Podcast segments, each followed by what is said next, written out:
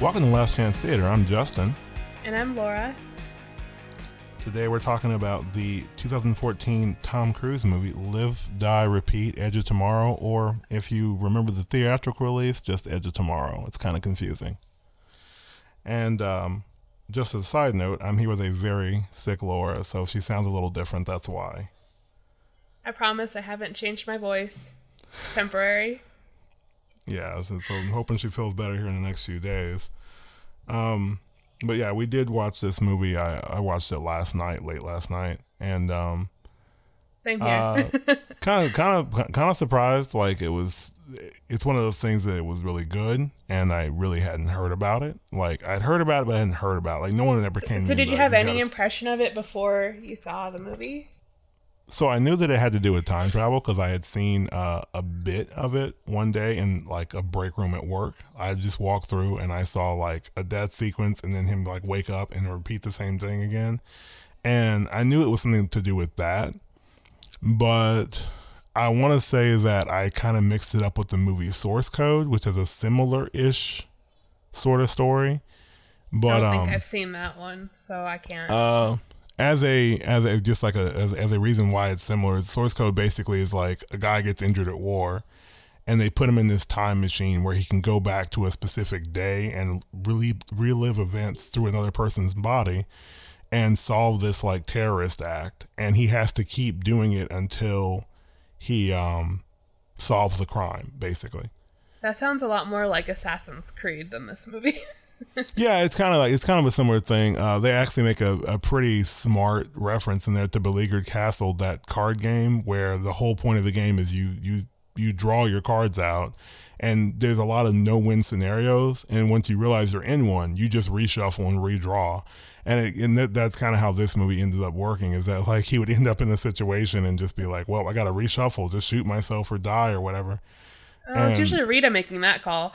yeah, after she gets there, there's a lot of her just like shooting him when he.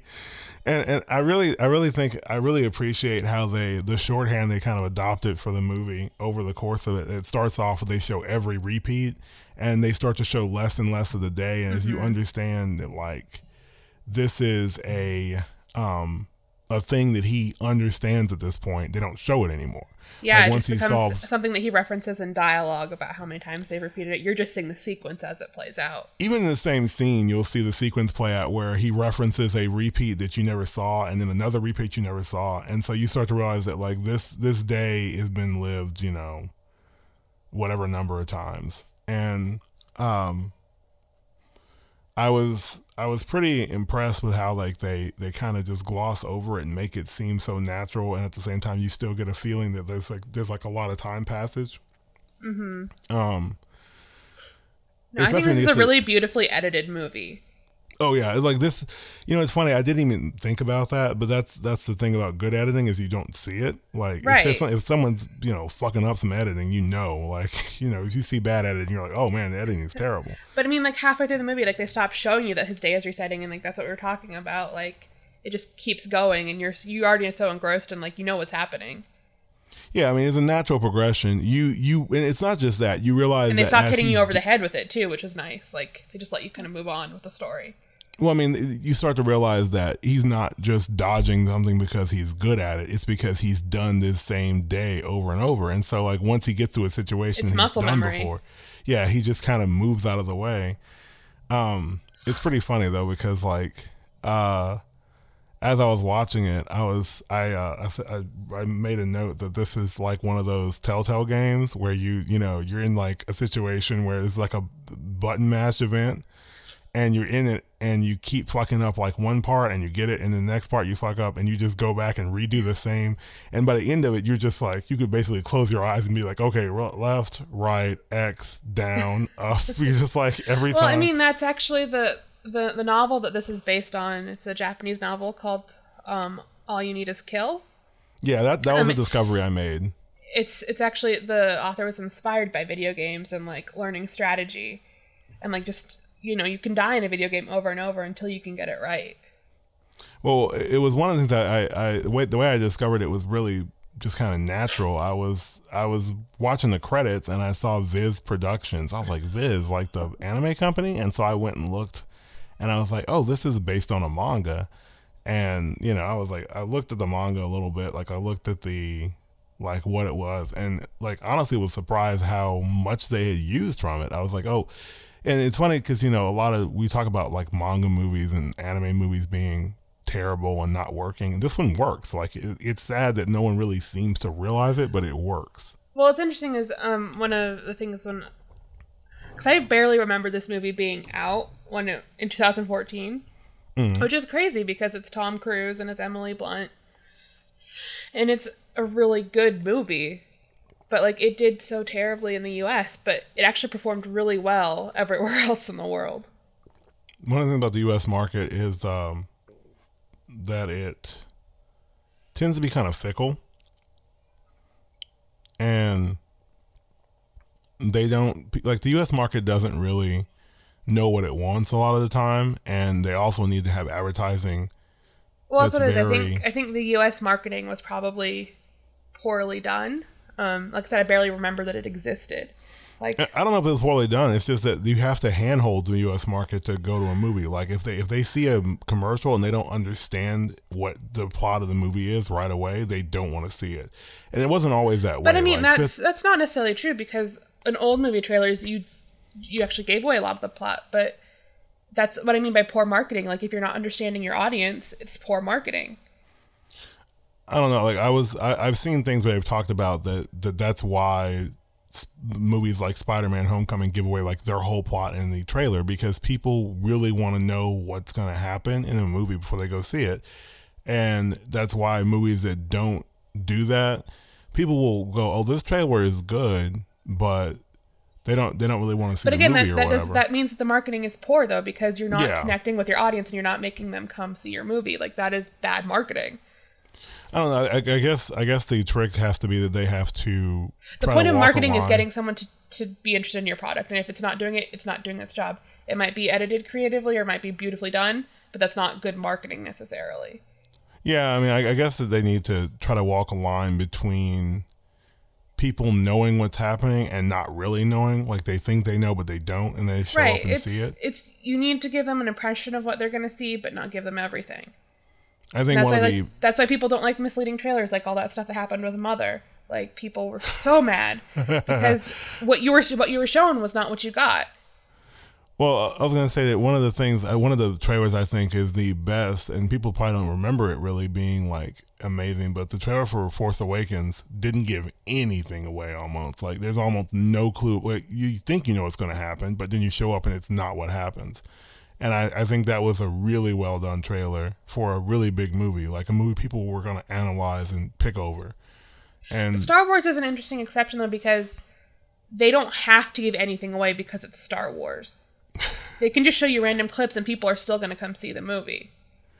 Yeah, I mean, yeah, a lot of it is nostalgia factor. People will just see a clip of a ship or something like, "Oh, I got to see what's going to happen with this ship or is that ship?" Right, and you've also got yeah. Disney, who's so good at like building you up, like with like press releases and other stuff that like don't give you anything, but just still get you excited.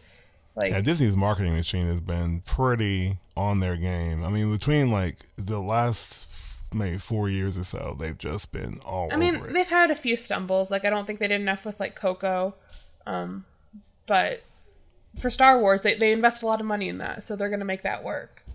I don't know if Coco. I don't know. I mean, I saw some stuff for Coco, but I I, I saw it on you know TV and stuff here and, and some trailers. But they didn't I mean, do it to like they didn't give it. I don't think probably what it deserved considering it's how well it's done like in Mexico where it's broken all sorts of records and stuff and they don't really acknowledge that in the US trailers which is kind of unfortunate.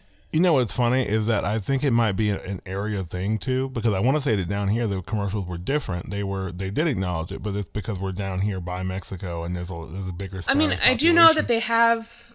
I think I think they have been showing it in some U.S. theaters in Spanish, especially in places with very large Spanish-speaking populations.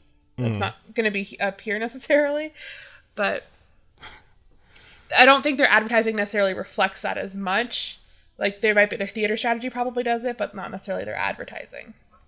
Yeah, and, and I mean there there was there, there's just like there's a lot of there's a lot of stuff that movies don't necessarily uh, have control over that can affect their their performance. Like I think I think that was a problem that Scott Pilgrim had too was that it's just it launched on a bad weekend. It wasn't understood. But see, studios audience. have control of that. They choose their Yeah. release dates. yeah, that was it That's was all it was strategy. it was dumb to put it up against uh, Expendables, even though Expendables did better than it should have. Like it was dumb to put it up against a movie that that, that was that many stars in it. Right. There's Um, Hollywood. Like, for a while, they weren't really understanding counter programming as well as they used to, um, and they're getting better at it again. But I feel like Disney understands how to undercut their their competition. Like it feels like every time Warner Brothers puts a movie out, Disney puts one out like a week later just to make sure that they or a week out. before, like Yeah. before Ragnarok, Justice League stuff. I um, mean, Thor, Thor Ragnarok, Justice League, and then then Coco right after because Coco cut the legs out from under Justice League that next week, and Right, I was and then like, you had Star Wars like right after, as well. To like really own- like, now that they own Fox, it's just going to get worse because they have more money and more. I mean, if the Fox deal under goes through, it'll give Disney like so much power if it actually happens. So Yeah. it might not. It might not go through. Um, But but yeah, like this movie, this movie was a was a weird thing because it felt it felt like a movie that should have been big. It felt like there was no reason, and I'm I'm pretty sure it's gotten big now that it's you know released and stuff. I've seen it on a lot of DVD shelves, so like people are clearly buying it. Yeah, I mean it's a it's a really good movie, and and it's it's got a tonal shift in it, but the tonal shift is not. It's not the kind of tonal shift that you get in like a Full Metal Jacket or something like that, where it shifts completely to being a different film. But it does change a lot once they get to the farmhouse with the helicopter and stuff. Like that's where the movie kind of just changes suddenly, and a it changes bit, from yeah. Really it changes a little before that. When they're in the car it stops the repeats constantly. It stops a lot of the Yeah, about halfway through, once it stops kind of giving you the montages and it just goes kind of straight into plot. yeah the montages are actually pretty fun though. Like they're they're fun That's- because That's another thing I really like about this movie is that it uses a lot of like the really horrific stuff as humor. I mean, it all, doesn't undercut it in any means because I think it also shows how, how horrific it is to see people that you come to care about die horrible ways like all the time. But it also includes a lot of humor about like the way that Tom Cruise dies over and over again. well a lot of them uh, some of them are just kind of like a mistake like or you know it's like oh fuck and like it just cuts out like as he's saying it Yeah. and and you know it, it's, it's one of those things one of the cool things about it is that like you said it's like a video game in that it's scripted around him. Like everything if he doesn't do anything to change something it it happens the same way every time. And so you know he can predict though this ship is going to crash on that side of me or you know this person's going to run by and then like if I if I wait like 3 beats and this thing will run run out and then I can run out behind it. I mean mm-hmm. he gets hit by a car at one point. He gets Know he gets like smushed by like the army that- like Hummer. the, yeah, he gets he gets yeah smashed by like one of those like uh the army trucks passing by. He rolls not fast enough, and they're like, "What the boy? What the hell are you doing?" And he dies. and he gets um he gets hit by another car too. I think he runs across the road in front of a car and gets hit. Yeah. I mean, there's just like so many ways that he dies that like when Rita's mad at him, she just shoots him. like, Yeah, he's like, wait, wait, wait, I'm, I'm okay, I'm okay, I'm okay. She just shoots him. I also like that it wasn't like a charge thing. Like, it wasn't like the power was going to run out because they used it too much. It was more that they had to worry about the blood. Um, right, it's an interesting thing where it's like where it's like you hope you have a fatal injury as opposed to one where you're like losing all your blood. yeah. I mean, he drowned himself that one time in the little thing. Mm-hmm. It was it was kind of funny because the uh, the the bigger mimic thing realized it didn't want to kill him because he just reset the day and do it over. Right. Um, I was gonna say that I like the the name mimic for these creatures. I like in the movie the aliens are not very well explained and I don't think that really matters to me at least. It they're all kind of like part of the background because a lot of it is just it's more about Tom Cruise and Emily Blunt like figuring out how to strategize and only one of them knows what's happening each day.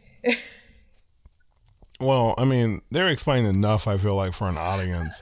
They're enough, but like they're not. It's like it's never really explained. Like why are they here? Like when exactly did they show up? Like what's the goal? Like it's stuff that I, th- I think is actually laid out from what I've read when I was researching the movie. It's laid out more in the books, obviously, because it's a book and you can do that. Well, I, I saw a video about the manga online. It was like a comparison, and they they were saying how like the aliens are different, like they look different, and they like yeah, they show like, I them know like that eating or something. they are different from what I read, but they are also given a little bit more setup and explanation about what they're doing on Earth. Yeah, As opposed to this one, it's like it's an accepted fact that they're there. That's not even really the purpose. The purpose is just to get rid of them.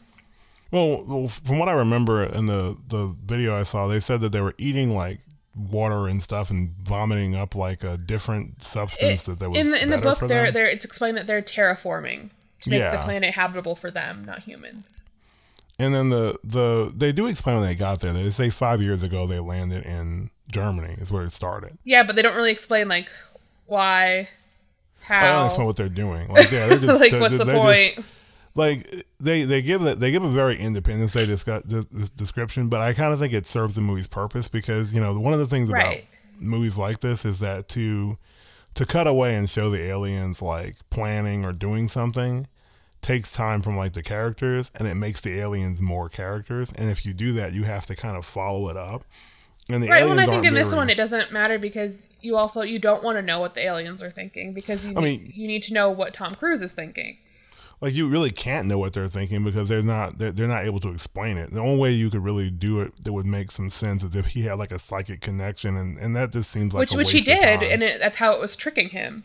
yeah it, but it seemed like a waste of time to spend that to use that same connection to like teach him about the Right. It's just it's something that like 'cause I like I really liked like the opening montage of like all the news clips and stuff, but it's something are that really like, well they could have like they could have like shoved it in there a little bit. I think they did they did enough to like establish it, but they could have explained a little bit more. I mean, one of the things um, that I noticed about the news clips were that they they looked very like most of the time when you have movies like this, they either do one or two things. They do the news clip that's um, the whole TV screen being watched by another person, or they treat it like you're watching the news. But what's funny about these is that if you watch them, they're never in center and they're never quite formatted right like even on the letterbox screen, the bottom of like the Fox News logo or the CNN logo or whatever it is is cut off, and the the news streaming across the bottom can't be read because it's also cut off. And it, it's it's weird, but it, it it almost gives this idea of like like you're watching like clippings of something pass by because some of them are at like a weird angle, or they're kind of less like just like a screen close up of his face, but you know the news didn't do that because the stuff's not at the bottom. And I thought that was kind of interesting. Like once again, I think I think some of it directing. is is um, practical because they used a lot of real news clips yeah. um, mixed in with with the stuff that they filmed for the movie, and so obviously you have to kind of like arrange your screen around that a little bit. And then, so, I mean, then I think you're right. Like it gives kind of like a scrapbook feeling to it, like someone like kind of paging through and explaining a little bit of what's going on. It might also be that news is not shot in theatrical widescreen, so they just like clipped it when they were cut when they were shooting it. Because um, when they do those news clips, a lot of the time, like if Tom Cruise goes to X, Y, and Z to do an interview, he'll just shoot like you know some B roll, and I wish that more movies made the B roll available because they'll shoot like five minutes sometimes, and it's pretty crazy what they come out with. Like sometimes it's just like the weirdest stuff they're saying. Like I saw some uh, stuff from Jon Stewart for um, uh, Batman v Superman that was really weird. Like he was just saying like something about Superman not wanting to be American or something. It was really weird. Like it's just it had nothing to do with that film. And I, I wish that more movies would put that B roll into their like deleted scene stuff. Well, I mean, I think that was kind of the intent, like with the with the opening of like Justice League, how they used um, the Superman clip on someone's cell phone. Yeah, that was that was a weird. That was a it was a it was a weird little clip though. Um, I was gonna say also, like as much as I'm not like the biggest Tom Cruise fan, he is really like charismatic, and that comes I- across. I know you love Tom Cruise a lot. I, yeah, it's re- like I understand that he is a crazy person and a Oh, no. Scientologist on top of It- it- that, It isn't But- even that that bothers me. I, just I feel like he's kind of douchey about like the stunts, but this movie doesn't do any of that, so it's not there to distract. Like the Well, it's one of the that you interesting things about this movie is that he's bad at everything. Like that's the character, and that's usually not who Tom Cruise plays. Usually, he plays someone who is very good at his job, and by well, the he's end bad movie, he becomes good at it. too. Yeah, but exactly, it's, it's not who Tom Cruise usually plays, and he becomes the kind of Tom Cruise character by the end. But at the beginning, that's that's not how he is. Yeah, there, there's some sequences of him saving people in the montages that are hilarious, like because of their reactions. Because to them, it's their first day meeting him, and he's just like, this, you know, no, no, nobody douchebag, and like the the one where and like this is not this is not really played for it's it, this is kind of played for comedy. Whenever he comes to their little foxhole trench and he like starts strafing them and running a circle. yeah, in that circle, I love that shot. And he's just shooting down into the center, and it just runs And off. they're just and staring like, at him like what? like, is that him? like, and then there's also this is not really a play for comedy, but when he decides to ditch Emily Blunt and go alone, he's speaking to the guy who's showing him how to use the suit, quote unquote, and he's like, "All right, I need an extra battery and two, you know." Two Eight more clips of three oh, grenades. yeah, eight grenades and two more clips of three oh five, and the, and the guy's like, okay, it's like, Which I mean, I'm sure is very, you know, not military like, and that they're not just going to give you everything you ask for. But Uh, I think in, in a combat situation, unless you know you, especially against enemies like that, they probably would just give you the grenades because like why not? Like knock yourself out because you know they they weren't giving them enough battery. It felt like either because if they were wanting, if they were wanting to push that hard, those batteries ran out pretty quick. And yeah, well, I mean, I think some of it though, I think you can. They all talk about like in like the opening, like they talk about Rita. the suits being new. Well, that, but they also talk about how well Emily Blunt's character Rita was able to use it, and they just, I think they just assume that everyone is going to be as good as her, but obviously that most people don't understand that she was able to reset herself like 300 times. Yeah, I mean, to to a person who didn't know what she was doing, it would look to them like she was just like like a Final Fantasy character. She has this giant sword and she's just like slicing things up. And I think that's I think that's what's funny because it is very like when I think back on what I watched, I was like, this is very anime. Like this is an anime thing. Mm-hmm. Like like you, you know what it reminds me of honestly, and I don't know if you've ever seen this show because we never we don't really discuss anime. You and I don't, but um, Attack on Titan. It reminds me of that because the enemy kind of comes, they're mysterious, you don't really know anything, and then the way the humans handle it is similar in that they don't really have a like giant mech or something to get in. They have like these little you know attached you know mechanical things they can use to fight them, but I, I honestly like the design on the things, the mimics in this in the movie better because they're so like erratic and tentacly and like wiggly that it when you see the first one you're like, well, shit, how do you deal with that? Like it's it's They're pretty terrifying looking. Yeah, they're moving everywhere. Like if it was like, I mean, if, if this was like a you know a a NieR: Automata game fight, like you would just be getting the shit hit out of you from the back because there's like tentacles and all this stuff going around behind you, and they're coming up to the dirt. They're like digging, They come at you Uh, from like the air, like they yeah, water. and they kind of roll towards you. It looks almost like, and then they, they can like launch themselves up. There was that there was that water scene like in London that was really scary. Like they're all under the water moving like that. Mm-hmm. Yeah, that was that was a whole bunch of just like, oh, this is just like nightmare fuel. Well, it was interesting. One of the things that I was reading was that for the original designs of the the aliens, um, Guillermo del Toro was the original designer, but I guess the action never went with his designs. Like they changed them too much over the course of production. Mm-hmm. But it's interesting to. I'm curious what he would have designed because if we're talking about nightmare fuel, Guillermo del Toro is pretty good at that. I feel like Del Toro is a certain kind of nightmare fuel. Like he he's he's in that same school as like uh, Steven Moffat, where they they take things that are familiar to children or us and make them scary. And these things felt more like Lovecraft type things where they didn't really have like they had mouths, I guess, but they didn't really seem like a creature that you would be able to go, okay, this creature evolved this way because of X. Like they're Yeah, no, this is like nothing that you've actually seen in life. Yeah, they look like like you know some Cthulhu of aliens, like- shit. Yeah, Like usually when people are thinking about aliens and stuff, like even in a lot of science fiction, like it's somewhat based on it's just a Earth anatomy to some extent. Like even Yeah, if we're thinking a- of a thing as like a plant organism, or we're thinking of it like a, as some kind of animal or a humanoid, like these are none of those. it's They're more like- like, a like- jellyfish, I guess. It's kind of the closest thing I could think of is like some kind of underwater creature. They're like, okay, get this. It's a plant, but it's also a man.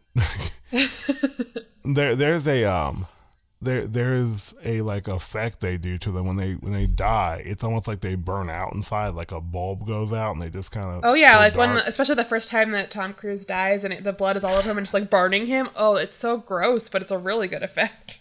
Like his mouth is all full of it and his eyes go black. Like Oh, yeah. I don't know I don't know why their plan wasn't to trick another mimic that was like that to come around and just like getting a bunch of people in there. Oh, that would probably mess up a lot of stuff though.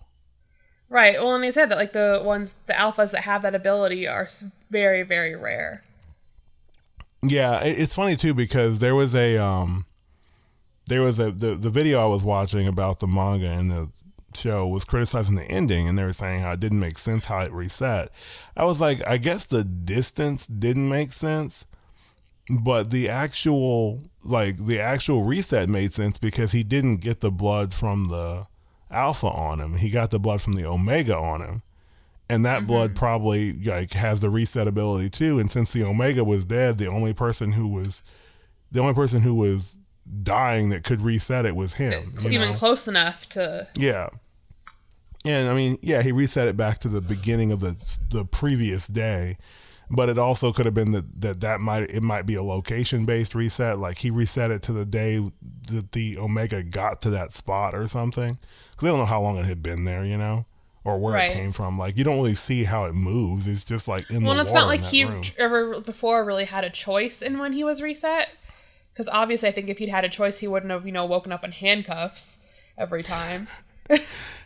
Well, it's funny. Like the the reset must be predicated on sleep because he wakes up. Right. That's where he. It's not the beginning of his day, quote unquote. It's beginning of his being awake. Like he gets knocked out or whatever, and Well, then, he but it is it is 0600 when he wakes up in handcuffs. oh, okay. I thought that was like that. He woke up later that same day. It's No, the wait, next it- it- day. Are you sure? Because remember, he tell the the other guy tells him when they come back and break into the building. The the the the Irish guy tells him, "I didn't think I'd see you back here, let alone the same day." I know, but I, I but from everything I was reading, it's it's 0600 is because they, they want meant it to be a parallel with uh, Groundhog Day.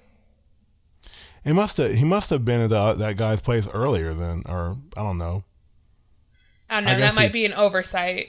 Yeah, that was like there. I also like the the dialogue he uses whenever he was telling someone what they were going to do. He was like, "Okay, this is going to sound crazier, but the longer I talk, it's going to make more sense." I love because this is a Tom Cruise movie. He's just like unabashedly American as well. I mean, Like- I think that that's necessary because Right. it, but I mean, it's Tom Cruise, so that's how he's always going to be. he's always like the most American. But you also have the other very, very American character of Bill Paxton's um, Master Sergeant. oh yeah, that was kind of Kentucky. weird. Like, yeah, this, this Kentucky accent. And we haven't even mentioned this yet. There was a there was a an actor in here who I did not expect to see in a fe- feature length Yeah, film. it's Jax. Yeah, I was like, holy shit! Like, I saw him at first, and I was like, is that Jax? I was like, no, that's just another guy who looks. He like looks Jax. older here than he does in Legends of Yeah, Tomorrow. I don't even understand how that works. How he looks older in a movie that took place three years ago than he does. I don't. I mean, you know what? I really don't You know understand what? it. but- Firestorm would have come in real handy in this. Firestorm. Like, like it's one of it's one of those things where I'm I'm glad that he got utilized for something because I feel like he is a really good actor. After especially after seeing his acting in the crossover episodes earlier this year, I was just like, man, this guy can actually act, and like a lot of people on these shows can act, and they just don't get a chance to do it. You know, mm-hmm. because they're on such a hokey show most of the time, like especially on Legends, a show that has like a two bar. I mean, I think they do a pretty good job selling what they're what they're given for the most part. I mean, and that, that's but a it lot of. Acting. not, it doesn't give them a lot of range. But th- that's a lot of what acting is, though. It's like just selling the terrible stuff you're given sometimes, because like that's that's one of the bigger problems with the prequels in Star Wars is that if someone had been there who could really sell that stuff, then you would be okay. I mean, I think Natalie more. Portman did a good job, but she's like a serious actress, and she was like the she and Ewan McGregor are like the only ones. Ewan McGregor, even Ewan McGregor seems off, but I think the person who like they must have like drugged him up or something was uh, Samuel Jackson. Like, what happened? Like His acting in that one is terrible. Like that's like so paycheck good. acting. He's so good at selling terrible movies. Like he's he, he's in a movie called Snakes on a Plane and it works. But somehow in a Star Wars movie, he was just like, I, I had no inspiration to act in this. And I, I think I think it might have also been the directing was a lot of it was like, okay, you're a Jedi, be really calm and quiet and collected. And it, it just everybody was like speaking softly to each other and sitting around at a table and talking a lot. I think that that kind of hurt it and you can tell in this movie that they they must have done something to say like okay like you know you guys need to yell at each other more like there's a lot of uh, tom cruise being like kind of like screaming at her or screaming at someone else or trying to get people's attention and it's funny because you know it's always her first day so she's not like as close to him but he's always like he gets, he gets to know and her better and better every time. Well, he gets to know everybody better and better. Like you know, he comes into the room and and saves their little poker game and introduces you know himself by telling them facts about themselves and all these other things. So one of the things I guess we haven't really talked about, we've mentioned it a little bit in passing, but it's interesting that Tom Cruise's character goes from being the public face of this force against the mimics to being on the front lines. Well, there's a Because that's a very says- unusual transition to make. the uh the the guy that's the Irish uh commander who sends him out there um tells him that you know you're gonna go out there and blah blah blah. And he he says you know you just convinced like millions of people to fight for me or whatever. And he's like you know general I convinced million people to, to join your army. And when when the smoke clears and the body bags come home how hard do you think it will be for me to convince millions of people to blame you and I was like, yeah, you know, that was that's what got him knocked out. Honestly, was sad. Oh, of like, course it was. That guy took none of his shit. But I mean, it's still just a very weird transition to you have someone that is like the very, very public face of this organization to then suddenly go to being on the front lines. that was the least believable part of it to me was that all those people there and no one had seen him on the news once no one remembered a CNN thing with him like he was he was easily recognizable as the same person. Like he's in his uniform except for the patches aren't there it would be like if you know someone took I don't know Colin Powell or something and stripped his patches off and threw him on the front lines. They'd be like, "Yeah, it's just a regular guy. He's an old man soldier." Like, no, it doesn't happen. Right, like he's not going to be a private at whatever age Tom Cruise Yeah, is in the like- movie. You can't even join the military at, at Tom Cruise's age. I don't think, like, unless there's some special circumstance. I mean, that that might be special circumstances when the Earth is under I, invasion. I, yeah, I, I think I think that, that I think that might have been the point was that they were just like, "Hey, can you get to bodies, the front lines? Bodies, Are your legs cannon working?" fodder, cannon fodder. we need some red shirts over here. Well, I mean, they, they they did a good job explaining that the aliens kind of wanted to force that conflict, Yeah. and that they would just like, "Oh, we'll, we'll force this conflict," and So I think it, it brings up some interesting questions about the military. Like, it doesn't go into in much detail, but like about the value of lives and positions. yeah, At the beginning of the movie, like Tom Cruise clearly thinks that like his life is worth more than everyone else's because he's an officer and he has rank, even though he's never actually been in battle. And he and he's kind of aware of that because he, like you were talking about when he talks to the general about convincing people to join up and risk their lives and how he can kind of turn that against him. He's aware that it's unfair, but he doesn't care. Which changes by the end of the movie. I mean, to be honest, I would I'd say that like I think that there's two sides to that story. Is that one, yeah, you can you can say like, okay, all life's equal, no one's more valuable than anybody else, but at the same time, you don't want people like Tom Cruise out there who can't fight if they're just Oh, going to muddy up the field I mean, with like in real life, like if he truly showed like no like he didn't understand how to work the the weapons like they weren't they wouldn't send him out there right away like Well, I mean, they didn't even tell him how to work the weapons. He clearly had the aptitude to learn, but they just put him in the weapon and didn't even tell like right they, like that they, that obviously wouldn't joke- happen yeah, they as a joke didn't explain how to use the safety on the weapon. You know, like that sort of thing. right Like, they were they were basically kind of letting him get killed is what bill paxton's character kind of alludes to when he tells the one guy to keep an eye on him for a short while yeah, just keep eye out for a little bit, and and you know that was that was like his that was that was like his thing was that he didn't know how to use the way he didn't know how to use, uh, to turn off the safety for what uh, a reset and a half? Like it takes him like almost two cycles to figure out out that. And like on the first on the first run through he actually mistakenly puts his armor into like japanese or some shit. And he's like flicking through screens and there's like warnings popping up and it's funny because you know it shouldn't be in japanese because at one point it speaks in english and says reload well well it says it both times it goes like it's like does it in a cycle or it does it in japanese and then it does it in english and then it does it in japanese again Oh, I didn't notice that. That- That's probably Yeah. a, that's probably a play at the at the, a play at the anime or at the manga. Yeah it it's, it's a reference Japanese. to the origins of the story But it's funny too because they really did just take that straight from the manga. Like I saw pictures and it's just like a little weird Ellen Ripley walkie suit thing, like from Aliens, like a smaller version of that. And Apparently, those suits were 85 to 90 pounds, and then when you had the the armaments on them, they were like 120, 125 pounds. I mean, those are practical armor. Like, and for a war, those are things that we could almost do right now. But there's not much advantage to it if you weigh that much. Because, like, he falls in the water at one point, and if he hadn't unharnessed himself, he'd just drown. Because the suits are not made to go in the water. Like, if you go in deep water, you just fall straight to the Oh, bottom. they were just on the beach. yeah, they, they, they had just been on the beach earlier, and I was like, well, good thing no one fell in, fell into the deep water and just had to drown themselves. Like you would think you they'd have have the like a the guy that's in that's naked under his suit. Like what the hell? Was someone naked? Oh, that's right. He said balls the out. fat guy. right. Yeah, he's, he likes to go. He likes to go balls out. Very literally. Oh, he'll be sorry when his battery runs out and he has to get out of that Well, suit. he's like the, one of the first people that's killed each time. he gets crushed. Yeah. after like cheering. But that's the number one rule in an action movie. If you're cheering that you're alive after surviving something, you're the next person to die. Especially if you're surviving getting to the ground. Like he wasn't surviving like some some victory they Yeah, he's, like, he "Yeah, survived I the plane crash ground." and the drop.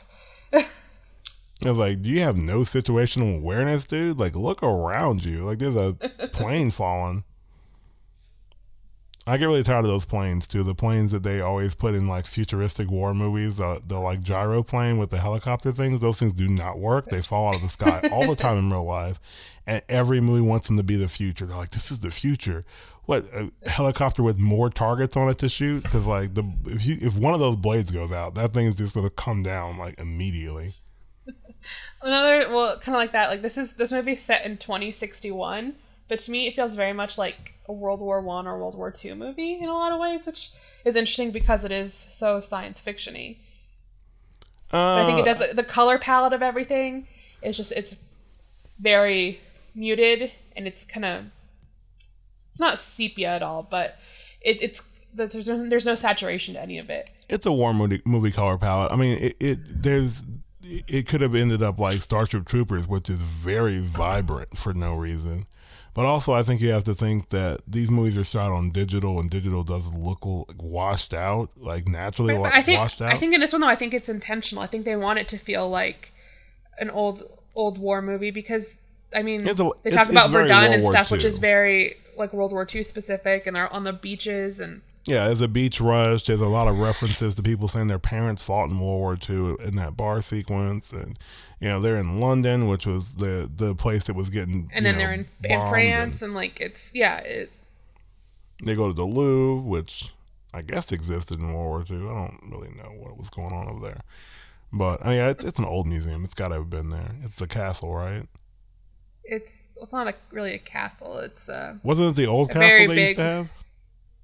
I don't remember. It's a very very very large building. I've never seen it in person. I've only seen it in like movies. Like the Da Vinci Code references it that that one time really hard. And it's very pretty. It's very, very large. You can't get through the whole thing in one day. Sounds like a challenge to me. No, you literally you can. cannot get through it in one day. It'll take you. I think. I think it's like three days. Is like the Three see days? Everything. Yeah. I would just get bored. I'd be like, okay, time to go out into the rest of the city.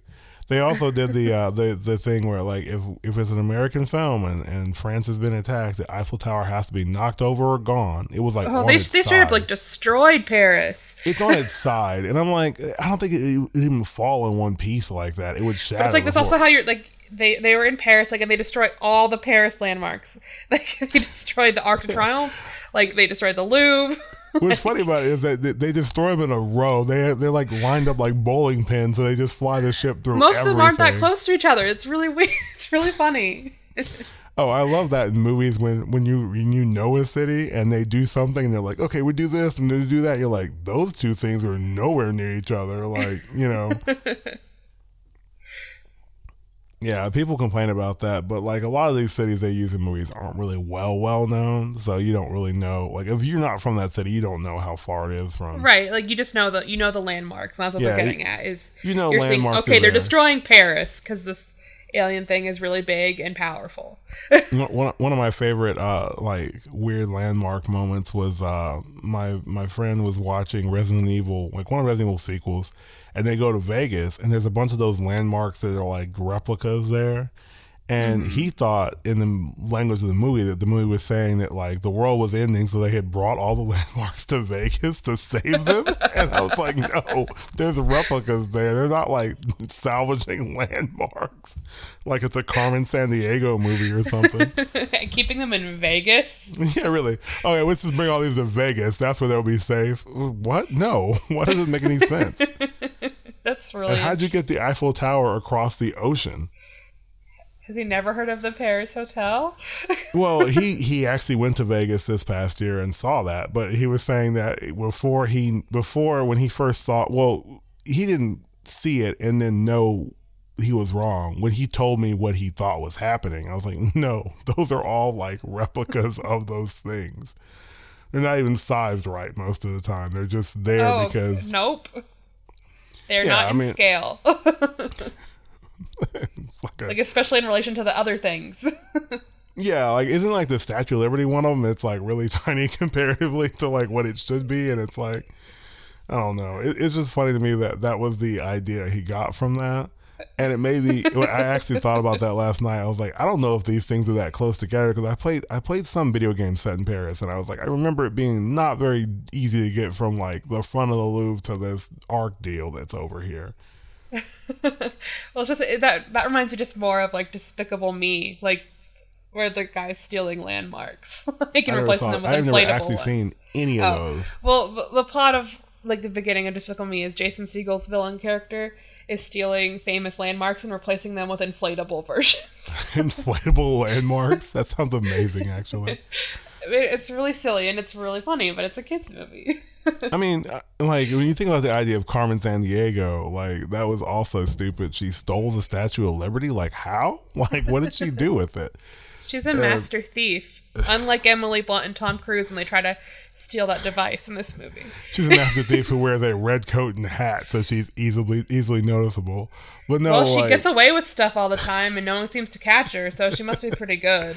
it's pretty funny though. You're right. Like they're not good thieves. They go into that place, and I was just like, "Uh, "What are you guys doing?" What what, what what's even dumber is that they their plan should have been to go in there, get the code off the safe, and then set a fire alarm off or something on the next go through, and just go in and take the object.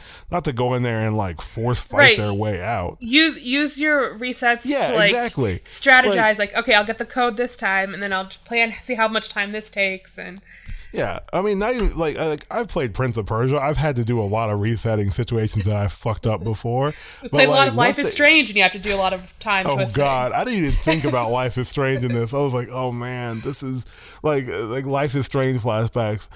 I. I I, I just remember that night I spent two hours in the same conversation trying to keep trying to keep a dog and a girl from getting killed. I was like, oh no, a, a dog, a girl, and a guy from getting killed. Like either he got killed by one of us, the dog got killed, or she got killed, or two people.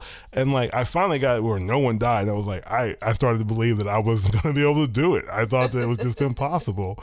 I was like, yeah, it's like, okay, so take the gun and throw it into the woods. All right, now tell him this. Let the dog go inside. like you know, like and it, it it really is like what this movie is because you start to just develop this like shorthand, like, okay, if I do this, then he'll say this and I have to say that. And um you know, uh what do you call it? The other thing that's different in the manga that I don't know if you ever saw this is that it's not just about resets, it's a prediction thing like once they get the power, they actually have the ability to see what's going to happen before they even live it and avoid it. Oh no, I haven't seen that. I did see that in the in the original novel and stuff. Rita never actually loses her power. Yeah, it's both of them that have it. Right, and that but she understands like she realizes that someone is has developed the same power um, well, she was in much the same way that he does. Like she sees him dodging. Well, no, actually, she sees him dodging stuff on the battlefield. Is what I saw they said, and that she knows he's doing what she's doing, and so she goes to him as he's dying and tells him to find her when he wakes up and kills him. And so then she they they meet up and start working together. But the other difference was that since they both have it at the end of the manga, they realize that because there's one of them alive still it's causing the things not to be able to lose. Like they're right. creating like a they're frequency loop. Be alive. Yeah, so they one of them kills the other, and then they go on and, and beat the thing. Because you know right. it's a manga, it can't end. It's Japanese media, it can't end happily. Whereas the American version, we gave it a happy ending. I mean, there's a sequel coming out now. They decided they're going to just do a sequel. I mean, what's that going to be about? I mean, I think it was a for some reason, I want to say it was like a part of an like original like planned trilogy or something. Well, you know, what's funny is that is that he should I, have I the reset power still. That, so I don't know. He should actually have the reset power still too, because he didn't die again or give blood or lose. I mean, blood. maybe that's what the sequel's gonna be then. they, they just go around the world just like having wacky adventures where they I did you know see that uh this the plot of this movie like they almost um cannibalized it for the plot of a Terminator movie. I'm glad they didn't because Terminator movies have been re- re- like like repeatedly bad recently, and it's not even worth it to waste it on that. Like, like it's better to this is not an original quote unquote property, but it's better to give a movie like this a chance because like like name an anime movie that works, like actually honest to god works. And I can only think of like three other anime movies off the top of my head. Two of them are like one of them is yeah, meh and another one's like a war crime. Like Dragon Ball Evolution is basically the equivalent of a cinematic war crime. And I've never then, seen it. Oh my god! Do not even. I don't know how much you know about Dragon Ball Z or Dragon Ball, but it does not borrow almost anything from the source material. It deletes characters, it invents other characters, it like sexualizes characters in weird ways they never were before, and just other randomness. And then I did see the Scarlett Johansson, um, what do you call it? Oh, Ghost um, in the Shell. Yeah, I actually watched both movies back to back. I'd never seen the original.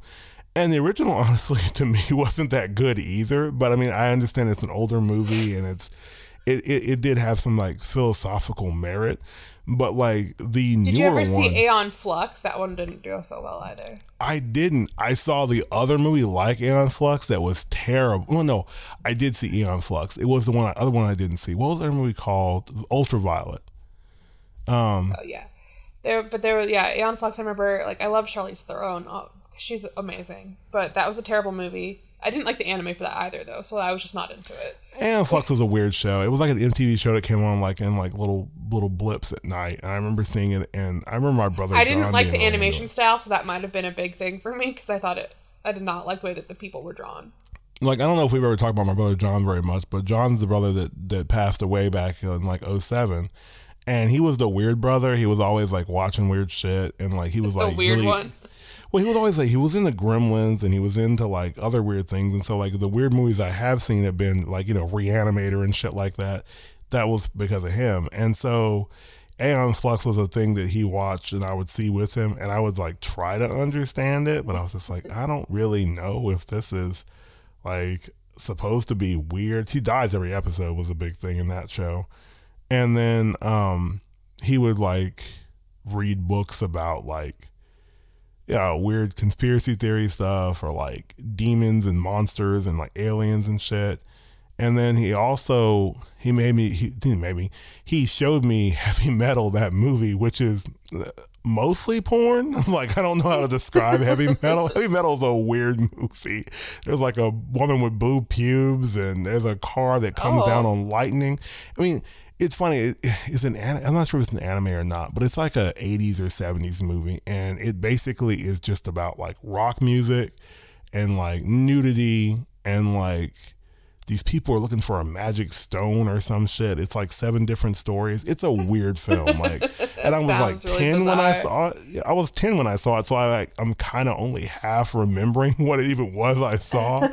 but it's like when I when I see things like this, because he was like I said, he was dead by the time this movie came out. When I see stuff like this, I'm like, oh, he would have liked this. Like the this is the kind of movie he would have been obsessed with and watched over and over. Because he would watch like certain, he would watch the weirdest movies repeatedly, and you know they were movies that no one else really paid attention to. So I if if he had still been alive, I probably would have found this movie through him because he would have mm-hmm. made me watch it at some point. Of course, he wasn't always like a good, you know, tastemaker. He would also make you watch some really stupid shit sometimes. So there was that problem. Like, you know, Gremlins 2. Yeah, Gremlins 2 is just the worst. I mean, there's bound to be something though that both of you would enjoy. I mean, there, there, there was like, there, there was. I mean, there's uh, like, I, I have two brothers, so like, we're we it switches between the two, like what we're gonna enjoy. Like me and my brother both enjoy. The me and the brother that are still alive both enjoy uh, these new Star Wars movies a lot, and you know, we're we've been really into these, these the three that have come out, but we also disagreed on like the Matrix movies. I wanted, I think, I don't remember. I hate the Matrix sequels, so you know. I I don't think I ever actually saw the third one. I think I got bored after the second one, so I was like, I'm not even gonna bother. if you were bored with the second one, the third one is a travesty. Um, it is one of the worst. Like people talk about Pirates of the Caribbean, I'm like, I don't think you people remember the third Matrix movie because it is just a unholy mess. Like it, it's amazing to the degree that they can mess it up. And and looking back, I, I think the Wachowski uh, sisters have messed up a lot of movies over the years. They've like just Speed Racer. Did you ever see Speed Racer? I've seen like the end of it. I haven't seen the whole thing. Speed Racer is But that should never have been like a mainstream movie.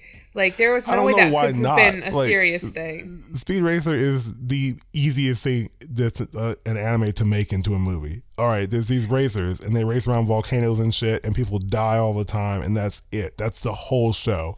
Like there was nothing else to that concept. There was no magic or anything. There was no magic balls that saved your life. If you went into the volcano in your car, you just died, and that's how the show played it. Like in the the old days, people would just blow up and die, and no one said anything.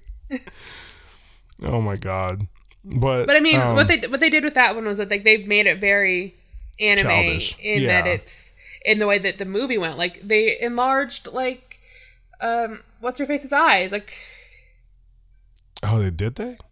yeah, like they made her like they digitally enhanced her eyes. Like she already has big eyes. You don't need to do that.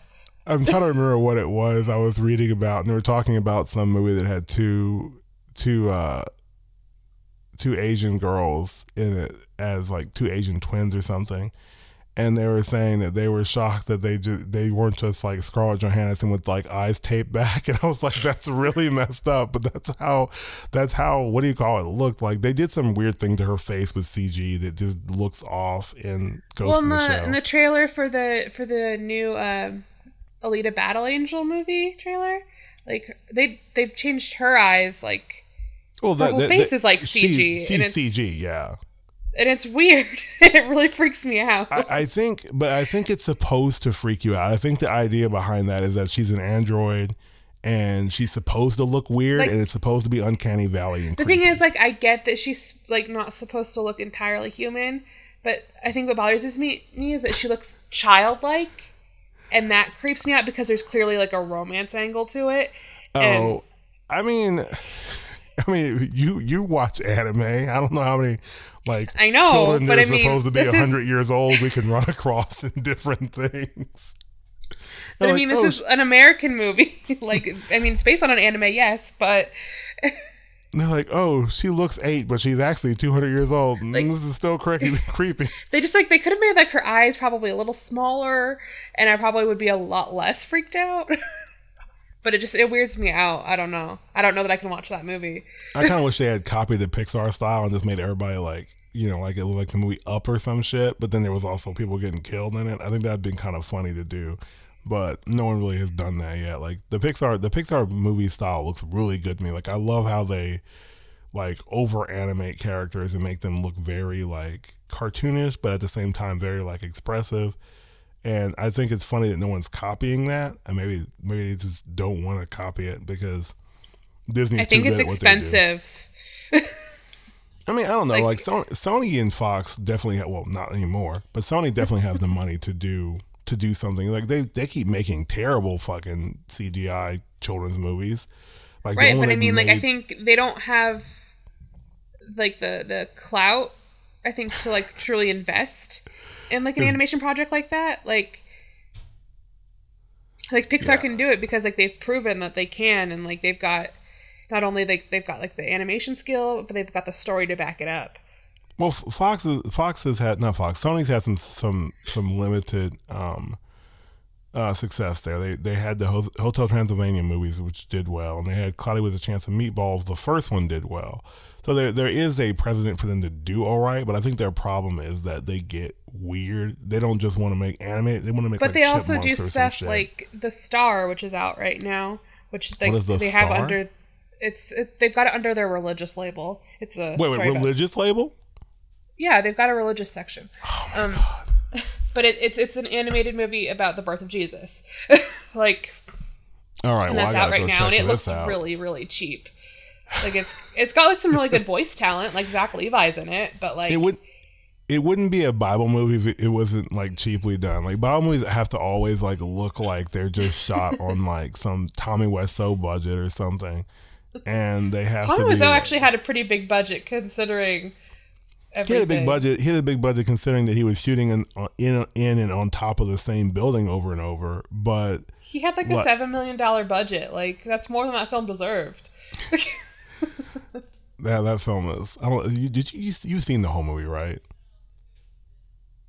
yeah, I've seen The Room. Okay, good, good, good. But yeah, the room doesn't. I mean, uh, I've seen movies worse than the room. I've seen movies that were more incompetently made than the room, but none of them had the money the room had when they did that. Like, Right. Like- Manos: The Hands, Model Sense of Fate doesn't have that budget, and that's why it's so badly made. Like, they there's people forget to do things in Manos that movies have to have. Like, there's no. There's no credits in the beginning. Like they shot a sequence for the credits to go over, and there's like five minutes of a car driving around that the credits are supposed to be there for. Not there. It's just a blank screen with a car, and um, they That's don't weird have. because adding that graphic shouldn't take very much money to do a cheap one. well, like the way to say it, the degree that Manos is made to, the director, filmmaker person didn't pay anybody but the dog that was working. The dog was paid in dog food. And then the camera, there was a $20 more camera he could have bought that recorded audio, but he bought the cheaper model that didn't record audio. And the camera only records for, I think, 30 seconds at a time. So God. if you watch the movie, it's just cut from 30 second clips over and That's- over Oh, again God, I could not watch that. I think that would make me sick. And the audio is all dubbed in because the camera can't record on site and there's no mic and so yeah and i think that like most of the people are dubbed by like one or two people it's really bad Well, One speaking of like dubbing like your like one person over a lot of things, they used Emily Blunt's voice for like several characters that like you don't really see on screen. where Um, the nurse that's taking care of Tom Cruise when he gets his blood transfusion, like he talks to her, but you don't actually see her speak. It's Emily Blunt's voice. She just says like what does she say she's like i can't talk to you i can't talk to you like yeah Right. So they use her, and then they use her as like a radio announcer when they're in the car. And I just think that's funny. It's like you're using your main actress for like a lot of these like really weird little bit pieces. well emily blunt because she's British, can probably drop her accent and uh, upper accent to different degrees, so she sounds like a different person. Because it's it's just like if I were to hear Laura, uh, Laura is it Lauren Lauren Co- Cohan, the one that um Yeah, on The Walking Dead and on yeah, if I were to hear her speak in her real British accent, I I couldn't tell her voice from anybody else. I mean, you know, and she's on Supernatural, and her voice doesn't even sound natural. There, people are always saying it's fake accent, or a lot of actors like we we mentioned um, Jax from Legends of Tomorrow, who's in this movie. He's British. I didn't know that. So I mean, if I heard him speak naturally, I would probably be like, "What the fuck is coming out of your mouth right now?" his character in this movie, I actually want to know more about because like they dropped like a little bit of his backstory Oh, yeah, like, like, in his passing, and it's really interesting. his like friend died or some shit, and he and steals he took their his friend's identity. place. oh, but oh he still God, sends the money something. to his his friend's I just parents. realized something. That's her backstory. That's the main. That's Emily Blunt's backstory. In the manga, her character has no name. Like when you're reading the manga, they black her yeah, no, out. I know. Well, I And mean, she, she, steals an identity and takes Right, that she- name. no, I know that, but I mean, I just I think it was interesting because like especially with not Jax, they call him Ford in this movie. I still call him Ford, Jax. yeah. I mean, I'm still calling him Jax because you're doing my thing now, where you call a character by their other name. well, in my notes, I kept calling him Jax. I was like, "Hey, Jax," um, Uh, but I just you haven't seen Star Wars yet, but Benicio del Toro's in this movie, and me and Greg were just calling him the Collector because we're just like that's the last role we saw him in. But, but with Jax's like character in this, like he still sends like his friends' parents the money that he's making from fighting in the war, and that's really interesting. And, I want to know is that more. he comes off as very douchey and like stuck up, you know, in the earlier scenes, and then you hear that story and go, "Oh, he's like a nice dude who's like doing this for his friend's family." I know. I, was- I want to know more about this kid. Like, They might have been use him more effectively? they might have been gay. They could Like, have been, might- or what they were trying to hint at. or maybe he. It could be like the the in Mad Men. Uh, Don Draper steals Don Draper's identity. Um, Wait, what? Oh yeah. Well, I guess you haven't seen Mad Men, but it's not really a spoiler this many years after it's over. I mean, I mean, I'm not gonna watch Mad Men, but I didn't realize that he was stealing another dude's identity. yes, uh, John Hamm's character Don Draper is not actually the real Don Draper. His real name is Dick Whitman. This is not a spoiler; it's from season one. Um, Don Draper was his friend in the in the army, and they were both injured, and like someone mixed them up, and Oh, he, he just let them because Don had kind of a better setup in life. Like Dick Whitman was from like a really poor alcoholic family. Like he wasn't really destined for anything. And then as Don, like he got to kind of have this successful life, and he got like these this Medal of Honor and stuff like this. well, so, I mean, if you think about it, it's the same story as what's his face from uh, Doctor Who, uh, Jack Harkness. Like he's not really Jack Harkness. He's in love with that dude, and Jack and that dude dies, and he steals his identity. What's with all these people stealing each other's identities? I mean, like you got to think though, it, it it makes less sense in the context of this movie because it's a lot easier to track a person in the present day versus back then. But in World War II and World War One, if you were on a field and you stole Oh, fucking dog tags, you were that person. like you. Well, that's what Dick like- Whitman does in World War II in Mad Men. Like he steals his I- dog tags. I never considered it, but I guess he would have been in World War II because he's you know it's the '60s and shit. Yeah.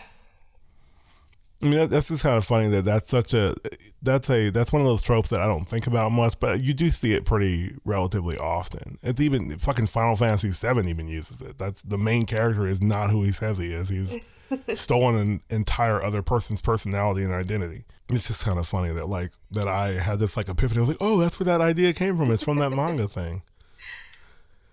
I don't like the the girl soldier in this movie.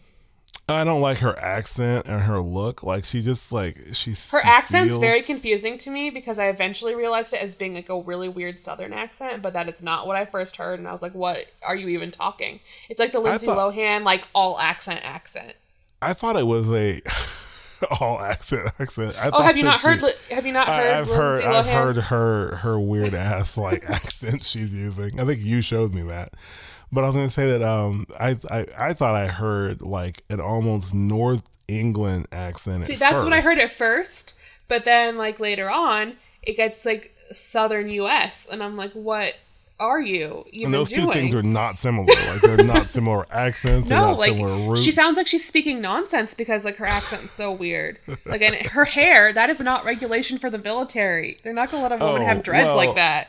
well, uh, like there's a there's a there's, there's like a Hollywood problem with like people being in regs in the military because no one's ever people have full on fucking beards like just you know just beards like they just didn't shave this past week because like fuck it and just people with long hair weird hairstyles um there's a what do you call it? I was watching Arrow and what's Dig has like facial hair and he's supposed to be in the middle. I was like, what are you doing? Like shave that off of him. Like he's never even had facial hair before, and you give it to him when he goes back to the military. Like what are you doing right now? I mean, like it makes like it's one thing like if they ha if it happens like while they're somewhere where they don't really have access to like But he's in like that supplies, but when they're like on base and Yeah, he's on base, and I, I think that I think that in in Arrow's facial hair is just shorthand for people are going dark, like they're upset that's, that's pretty much what it is. Oliver when Queen. Oliver's got his beard, that's when you know he's angry. like and no one notices that he has the same beard as the mayor when he's in costume because he doesn't cover his face up. You know, Oh he doesn't actually even wear a mask. He uses grease paint. Like No, he had the grease paint's gone now. Barry gave him a mask. What makes less sense to me is he was like, if you can find me a mask I can still shoot with, how come Malcolm Merlyn and everybody from the League of Assassins can shoot with that mask on, but you can't? it's Oliver. He needs he needs reasons and excuses. you know what it stuff. is though, like, and I, I I realize this, and this is why it was so important that they didn't cover his face up or give him a weird, you know, thing. And this is this is the same thing with like a lot of movies. Like this is probably why Tom Cruise stops wearing his helmet in this movie. It's because like people actively react badly when there's conflict happening and they can't see a character's face in a movie. And it's the same reason why every time in the old Spider-Man movies, then they would get to the end, he'd lose his mask or it'd get ripped or whatever because they wanted you to be able to see the actor's face, and that was like Right. that's that's You one need to be able to see the emotional cues and stuff. And but with Homecoming having the eyes that are mobile, like the eyes in the comics were, they don't need to do that anymore. And I was like, that's actually like the most brilliant thing.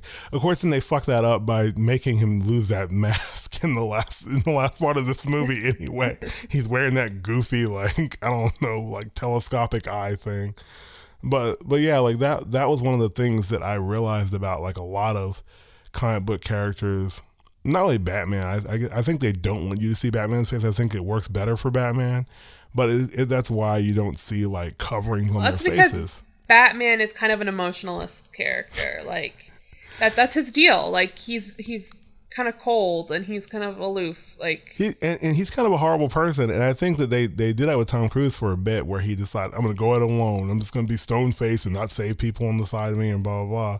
And they do that one pass through where he finds out that he's being lied to, and then they just drop that, and that's about as much of that as they needed to do because, like, yeah, you get that enough out of Batman, and like you know, uh, like I said, Green Arrow, you get that out of him a lot too. He's breaking people's legs and dropping them off buildings and shit.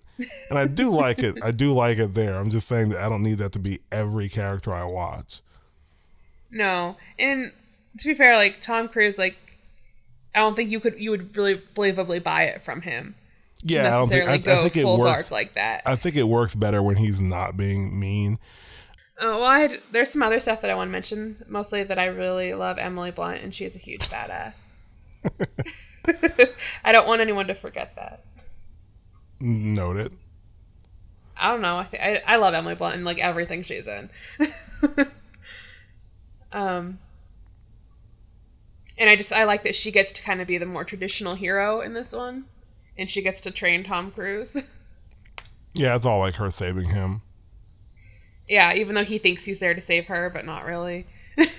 He's there to do a bad job saving her. pretty much. And then I think I had noted that like I think another reason that I really like this movie is that it kind of gives me like an old X Files vibe. Mm, I could see that. Like you know, without Like the war they- stuff. Like just like with like this kind of the resetting and I don't know. I don't forget where I was in the story that it like that I noted that, but There, there's some, there's some like without the ale, like I could see an X Files episode like this about resetting, where you know Mulder's like resetting or something like that, like where someone and- gets infected with something and that's what's causing them and Scully. like Scully thinks he's just going crazy because that's her job is to be there and be like, "You're just saying things."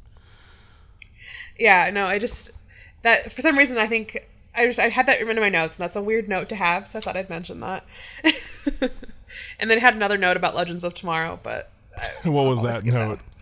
i just was like by the end of the movie they've got like their ragtag group of misfits going to save the day fighting time travel and i was like Well, it's like I legends say of tomorrow I really think that if they do a sequel, I hope that they find a way to bring that group back that died but survived because they never because like technically he shouldn't even meet them anymore, but he Right. goes to the base. but he could go her. in search of them and Yeah, and he could go and search them and be like, I know I can trust you people because I trusted you in this loop that got aborted. And so I could see that being like a cool dynamic. And it'd also give you a chance to know these characters better. That's true. I mean, it would be, I think, a little harder for him to explain, like, to explain away how he knows so much about them because, Yeah, like, because he, he resets he'll have so had more much. time, and he'll also have like,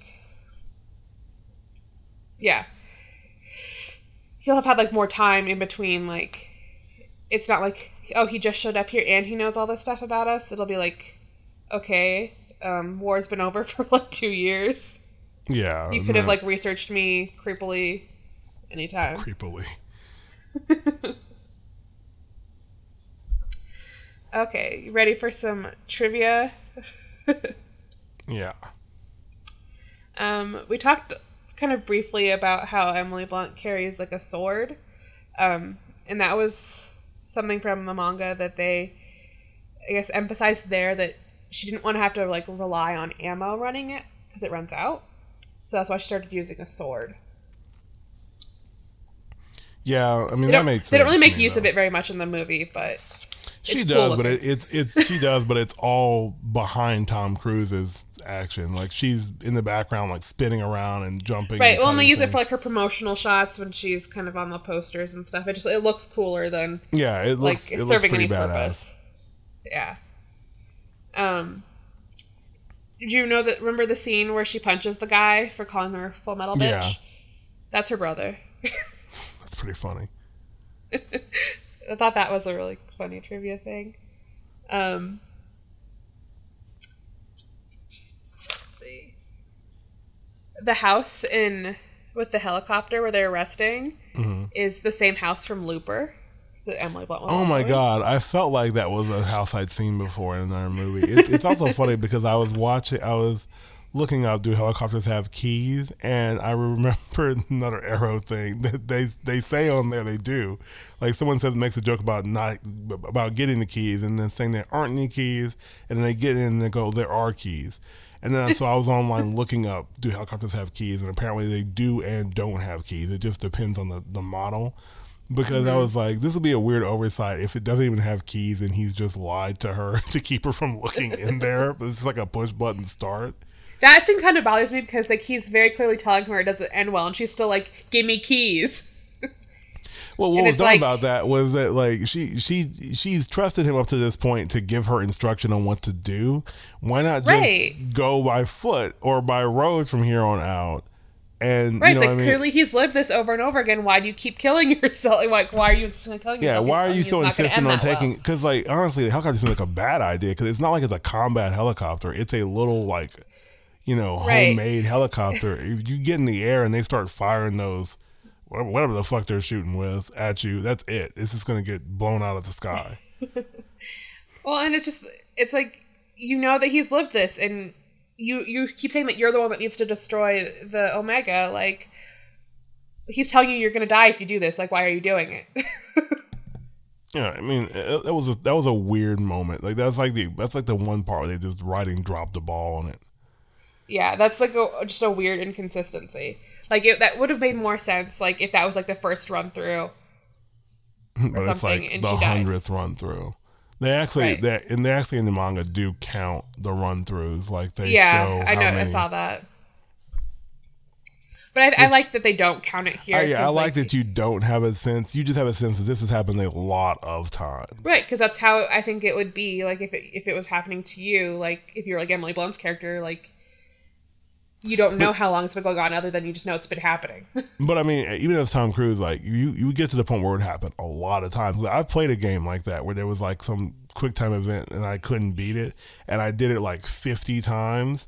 It, it felt like that. You know, like you said, the the guy was inspired by video games, so it makes sense that it feels that way. Right. Um, Emily Blunt did most of her stunts for this movie. Um, when they first filmed it, she did all of her stunts, but when they had to go back and do like the pickup shots and a few reshoots, mm. she wasn't able to do her own stunts because she was pregnant. and I guess Tom Cruise was like, "That's weird. She did her own stunts before. Why is it she doing them now?" So he was like the third person that she told she was pregnant. That's pretty funny. he just kept and hounding her. I guess I don't know. Everybody's doing their own a, stunts. Well, I mean, if she she did it before, like for the actual shooting of the movie, and then she wasn't yeah. doing it for like the reshoots, I guess that would be weird. Um, and I guess Tom Cruise um specifically requested her for this role. Um, I guess he really wanted to work with her, so well, he recommended her. From what I read, that the sequel treatment was mostly his idea too, so it feels like he might have a lot of creative control over this. Oh, he does. He's I think he's a producer on it because he was also part of the design for the the jackets. The metal dealer jackets. Uh huh. Like, like they call them jackets because it's such a simple word, but it's like oh, it's a jacket. Oh, it sounds kind of badass, but not really. I don't know how to describe it. Yeah, um, and then another funny Tom Cruise fact was I guess he spent a hundred thousand dollars on a wrap party for the cast and crew that he couldn't even go to because he was still finishing some of his scenes. sad, sad, sad. I mean, that's I, nice I, of him, I, though. I think it's funny to think that like this guy from like terrible CW shows, they're not terrible, but whatever, is on a movie with Tom Cruise and like interacts with him directly in multiple scenes, and actually is one of the last side characters to die because really he's the he's the last character to die before they take down the Omega. Like he survives mm-hmm. up to mm-hmm. that last moment. And I think that was just weird because it, it's just it's not the kind of thing I expect for a like CW actor to end up, you know, even especially a CW actor who's not even the star of anything he's on. Like it's not like he's like you know Jensen Ackles. Right, he's an on a, he's on a big ensemble show. Like the weirdest ensemble show, and he's not even there anymore. He's gone. I think he'll be back, but I think I, I think I think that if he's gone and they, they bring him on like this movie sequel, I, I hope that they bring back at least him and the guy who um was supposed to be helping um train Tom Cruise. Yeah, they could bring back him too. You know, it's funny. This movie feels to me like it's kind of got some of the same blood in it. And maybe this is a connection of Del Toro as Pacific Rim, because Pacific Rim is another weird movie that shouldn't have worked, didn't seem like it was going to work, but does. And it has a lot of the same sci fi beats in it. They're different, mm-hmm. of course. There's no time travel, but there's still there's there's a character that gets a connection to the aliens and they they use that connection to find a way to beat the aliens and it's also very Japanese manga anime inspired. Like it's basically American. One time you have Big Macs like us. yeah, I mean, like for some, it's like Japan has this huge boner for mechs, and I don't know what is where that came from. Like where they decided there that would just be their thing, you know, alone with giant fucking robot men. They've been doing it since the 40s, though. I mean, the first Gundam books are like that old now, and like I think that it's it's funny that you don't see American movies do it. Like there's not very many mechs in American movies. Like there's some in the Matrix Revolutions, and there's some here and there. I mean, you know, we've got aliens. the closest thing we've got is like um, Power Rangers, which is a direct oh, that's steal those, from yeah. Japan. That and, and then those, we've got in Transformers, which is also a steal. Those are the worst mechs, though. The, the the Zords and Power Rangers, like they're they're less flexible than humans, like in every way they're bulky and slow. Like it almost felt like a hindrance. Like if you could just be a giant man fighting, it'd be better for you. But I mean, again, we directly stole that from Japan, so yes, it's not like we even had any input in that. Like they stole everything but the scenes with the American actors in them. Yeah. Yes, and then they just reshot those with how they wanted them. and now Disney owns Power Rangers, so it's okay. Disney's owned Power Rangers for a yeah, while. Yeah, they owned it for a while, and they haven't done anything with it really. So, shockingly, Oh, They've the been movie. um, they've been doing like they've been keeping it going. It just it's not popular. It I think it's on like one of their. I think it's on like their XD channel. Yeah, it, it and Pokemon are just slouching along. Pokemon's like Rose on there. Was a Power Ranger, I guess. Yeah, so. I remember. I, she has a goofy face. Like her face is like really wide in Power Rangers. I don't like it. Like her head's too big for her body, and she just had to grow into her head. It looks like. She does have kind of a big head, but it works for her. It's cute. For at least for Liv on she's, she's cute. Yeah, she's a cute person. Like she, because she's got big eyes to go with it, like I don't like her accent though. It's that weirds me out a lot. her New Zealand accent. Why does it weird you out? it's just I'm not used to hearing it. So when I hear her do it, I'm like, oh, what are you doing? What's wrong with your mouth? She uses it a lot when she's on Once Upon a Time because she's plays Tinkerbell. I cannot make it through Once Upon a Time. I just can't do it. I tried to watch it, like that show in Grimm. I'm just like, it just they they turn me off so bad. Like I'm just I can't do it. I liked Grimm, um, and I obviously I watched Once Upon a Time as well. You Yeah, could yeah. probably do this season because it's got Adelaide Kane from Reign. Once Upon a Time is like a show that's built for Laura's.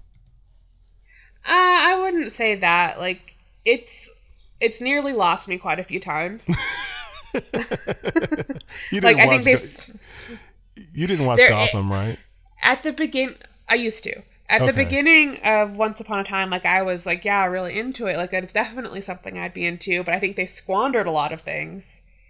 And my- they went in really weird directions with stuff that One of one of my friends watches Gotham, and he he gave up on it eventually. But he was just like, yeah, like this show is trying my patience. He's like, it'll get really bad, and just when you're gonna Yeah. give up, it's like, oh, it looks like it's hopeful again, and they'll just throw all that shit Gotham? in the blender. I will say Gotham is a very beautifully shot show. I love the costume designs for it. It's they borrow a lot from like the 1940s in the costumes Wha- and the sets, and it's beautiful. One of the uh, one of the the reviewers on like AV Club or some shit says if you treat the show like it's a prequel to the 1960s Batman, it makes it just work better and you can deal with it. But otherwise, it's unwatchable. yeah, it just it gets they drag things out for way too long on certain things, and I think they started Bruce as too young. Yeah, um, I, I heard that they're bringing him in when he should have never even been part of this show, and I feel like that. I feel like they're doing stuff to try Well, to. I mean, because of course it's response. of course the the pilot starts with the Waynes getting murdered, Yeah. as every freaking As Batman every show Batman has to. story has to start with. As like I, I've seen the the murder of the Waynes more times than I can count. Right. I don't. I don't need to see that anymore. It's it's been done. I've seen it in Batman Beyond, a show that doesn't even have to do with that same Batman. Yeah.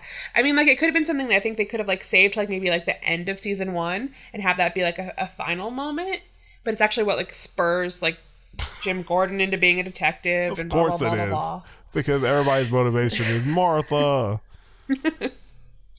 But like obviously Bruce is really young in that, but like they make him a main character and it's he also goes for these big growth spurts in between seasons, which is really hard to explain. Oh, like he has he has the Carl problem from Walking Dead, where Carl's got like a beard Yeah. and shit. So it's like he's like what it's supposed to be like what twelve of the in the first season, and then by like season two, it seems like he's fifteen already, and like That's and like apparently with now he's from what I hear, I don't watch it anymore because I gave up after season two. But he's in um, costume now, yeah.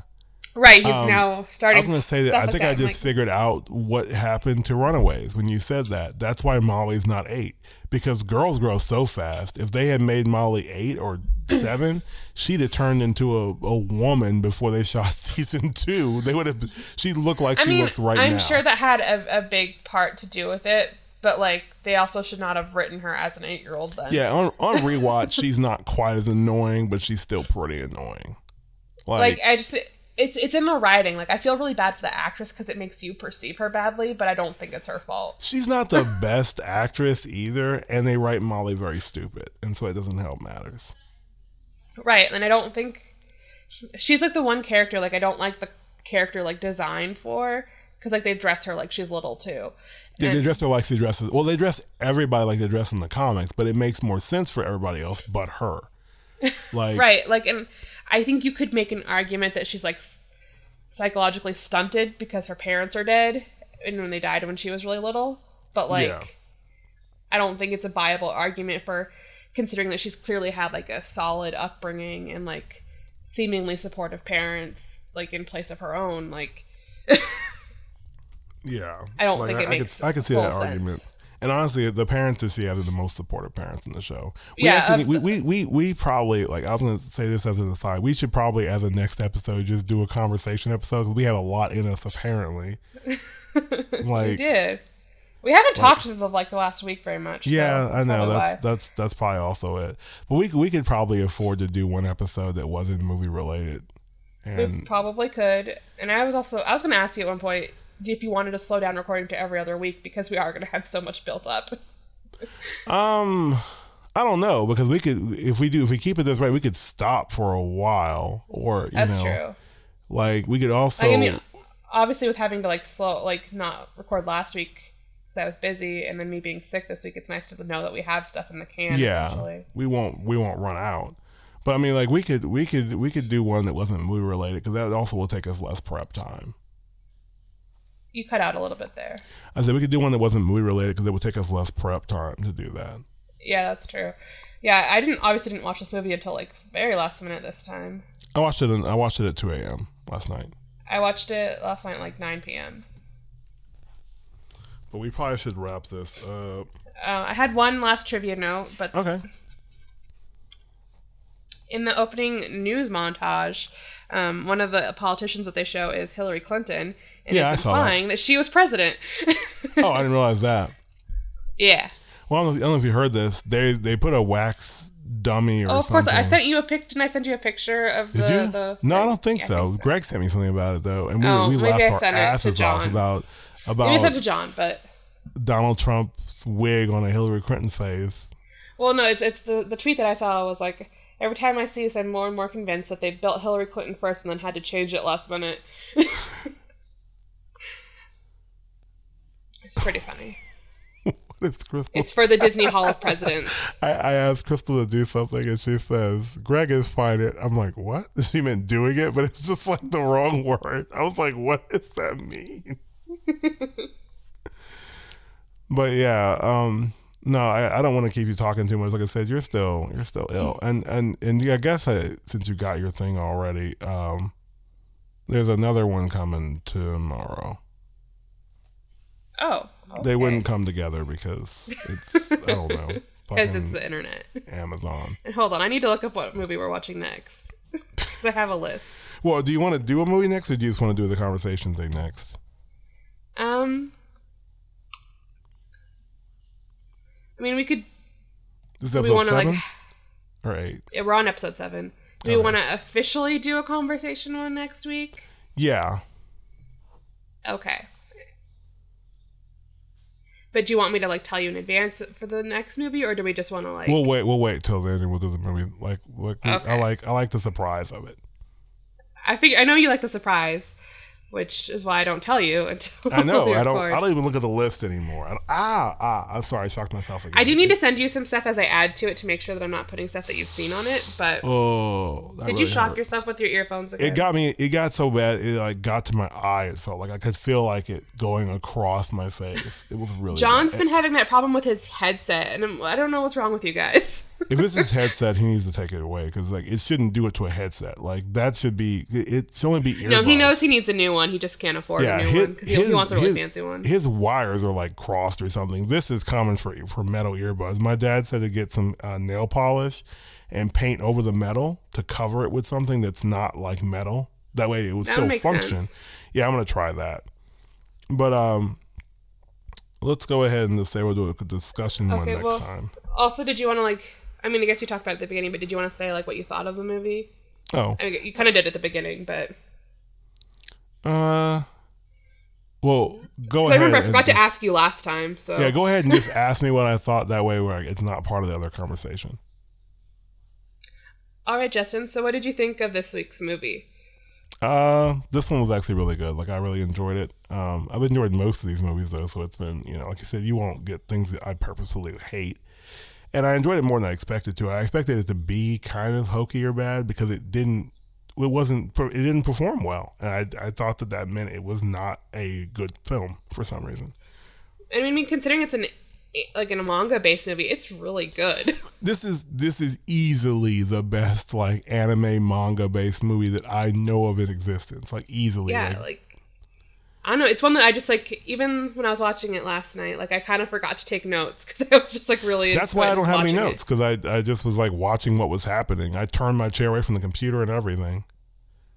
Yeah, there's just so much going on, and it's it's very engrossing. and you remember it all too. It, it's visually striking and you know well Mm-hmm. edited. It was really well edited. and I think just it's so underrated. Like, and I feel bad like for Emily Blunt especially because like I think think she always always underrated. Um, I don't think she really gets credit she deserves on a lot of the projects she does. Yeah, like I feel like I feel like Brie Larson's taking on her parts. Well, Brie Larson's like ten years younger than her, so hopefully that's not. Brie Larson's ten but- years younger, and she's American, I think. And yeah, like I feel like like em- there was there was a push at one point. I saw people saying Emily Blunt should be Captain Marvel. And Well, I think Emily Blunt isn't she in that new um Mortal Engines movie? It looks like her. maybe that movie looks weird as fuck though. I'm not sure what I think it looks that. really interesting. Like I don't know, I'm really into like the whole like the cities being on wheels thing. It's kind of fun. I like. I It, like sounds like one of those ideas that they can't even practically explain. They're just like we to just me, put everything on wheels. like I haven't seen Pacific Rim yet, but it sounds like Pacific Rim mixed with Mad Max. Someone said it's like Howl's Moving Castle and Mad Max, and I was like, that sounds like what what I heard too. Pacific like Rim, just it's P- Pacific Rim is actually surprisingly well done, and what's funny was that it's one of the movies that when people talk about the Bechdel test, that I say that that's why that test doesn't mean anything because there's only one female character in the movie, but she well, there's one, there's two, but one of them doesn't have any speaking lines because she's like a Russian. well then it can't pilot pass. it can't pass, but the character is so well written and she's not a love interest. Like someone was saying that honestly, she should be the main character because if you followed her storyline, it would be a more emotional journey. Like she's Idris Elba's adopted daughter who's also Japanese. It's weird, but it works really well. Like if, if I was gonna actually like, I'm always thinking of like what movie would I pick for Laura to watch. If I was gonna do this, I would pick that one because I think that there, there'd be some interesting responses to it. Also, there's just like there's just badass shit like a lightning sword at one point and a fucking. I just there I was like just really opposed to the movie for a while because I mean initially I thought it looked really stupid. Um but it's then goofy. Charlie Day then- is there. But but then I there, there when I was working at um when I was selling concessions and beer at the stadium, one of the guys that was a lead like annoyed the shit out of me. He kept talking about the movie and kept telling me I needed to watch it, and he would just and he would just like get in my face about it and like just be really obnoxious about a lot of things, but especially that movie. And I was like, no, I'm never gonna see this movie. he probably had a he probably had a crush on you, but the movie knows it's like anime manga DNA and roots because it does a lot of montages from stuff like that. Like there's a lot Mm-hmm. of like G Gundam, the Gundam show where they had to move inside the suit to make it fight. And there's also an Evangelion moment where uh, one of them picks a boat up, like a freighter boat, and uses it as a weapon, which is straight out of uh, in the Veva. And so, like, there's a lot of that sort of stuff in there, and it's it's nice to see that stuff appreciated in in in I just I keep thinking of all the um, Pacific Rim 2 like Microsoft Surface commercials I keep seeing. Oh, about the because you watched the like, CW the location app. scout. Yeah, I fucking hate that commercial. that commercial's the bane of my existence. It's I gotta figure out where to land this giant robot. Yeah, uh, just on the buildings. Like that's what you fucking do when you have a giant robot. You just drop it on shit and crush it. That's how it's supposed to be.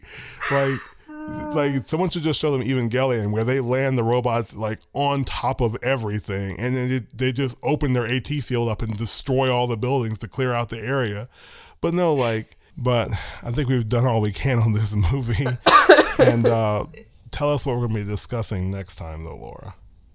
Next week, or two weeks from now, I guess, we'll just be having a conversation episode where you can listen to us talk about whatever we want. because we almost did that this time. this movie's pretty flawless, and we just didn't have much to say about how it was bad. we are just like, I, I, like just, this I, I did not take that many notes. I was too into the movie. yeah, I didn't take that many notes because I was uh, watching the movie and just wide awake.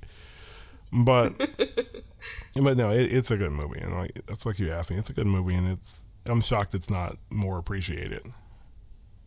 I am too. I mean, I see it. Like I said, I see it a lot on people's DVD shelves. So clearly, it's been bought.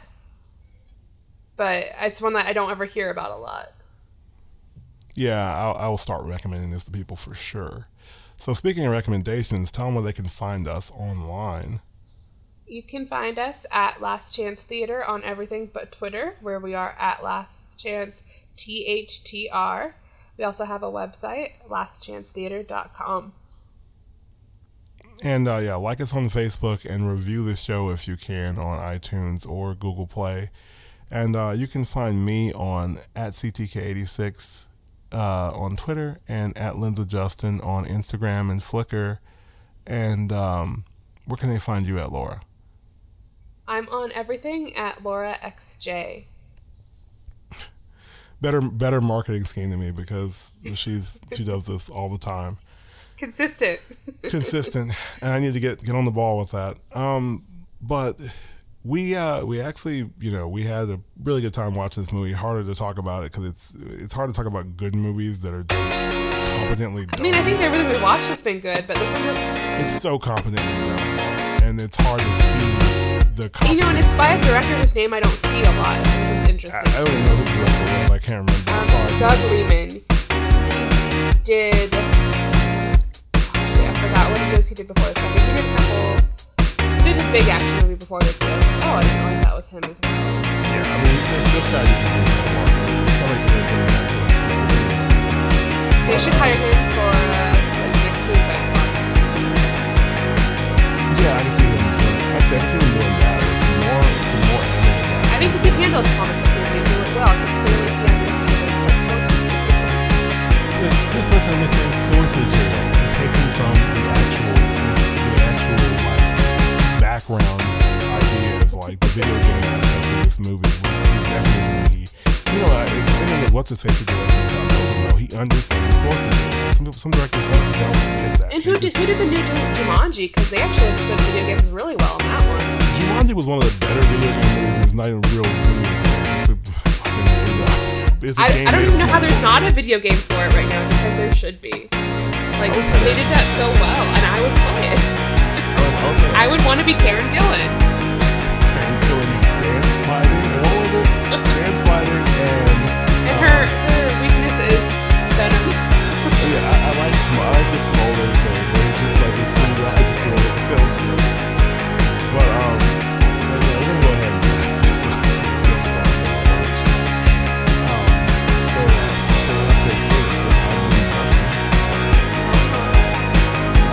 对？